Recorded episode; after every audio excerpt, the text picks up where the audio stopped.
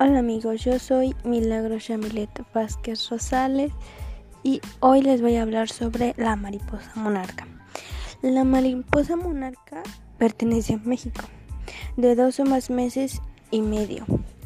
Este recorre 400 kilómetros entre Canadá a Estados Unidos y México.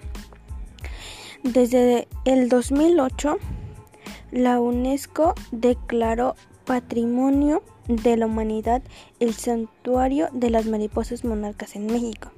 Después de su nacimiento, crece 200 veces su tamaño inicial. El tiempo de vida de la mariposa monarca es de 6 a 7 meses en comparación con otras especies de mariposas, las cuales solo llegan a vivir de un mes a mes y medio. Enfrentan algunos peligros mortales como tormentas invernales, las bajas temperaturas que se registran en las noches, la depredación por aves y ratones y el posible agotamiento.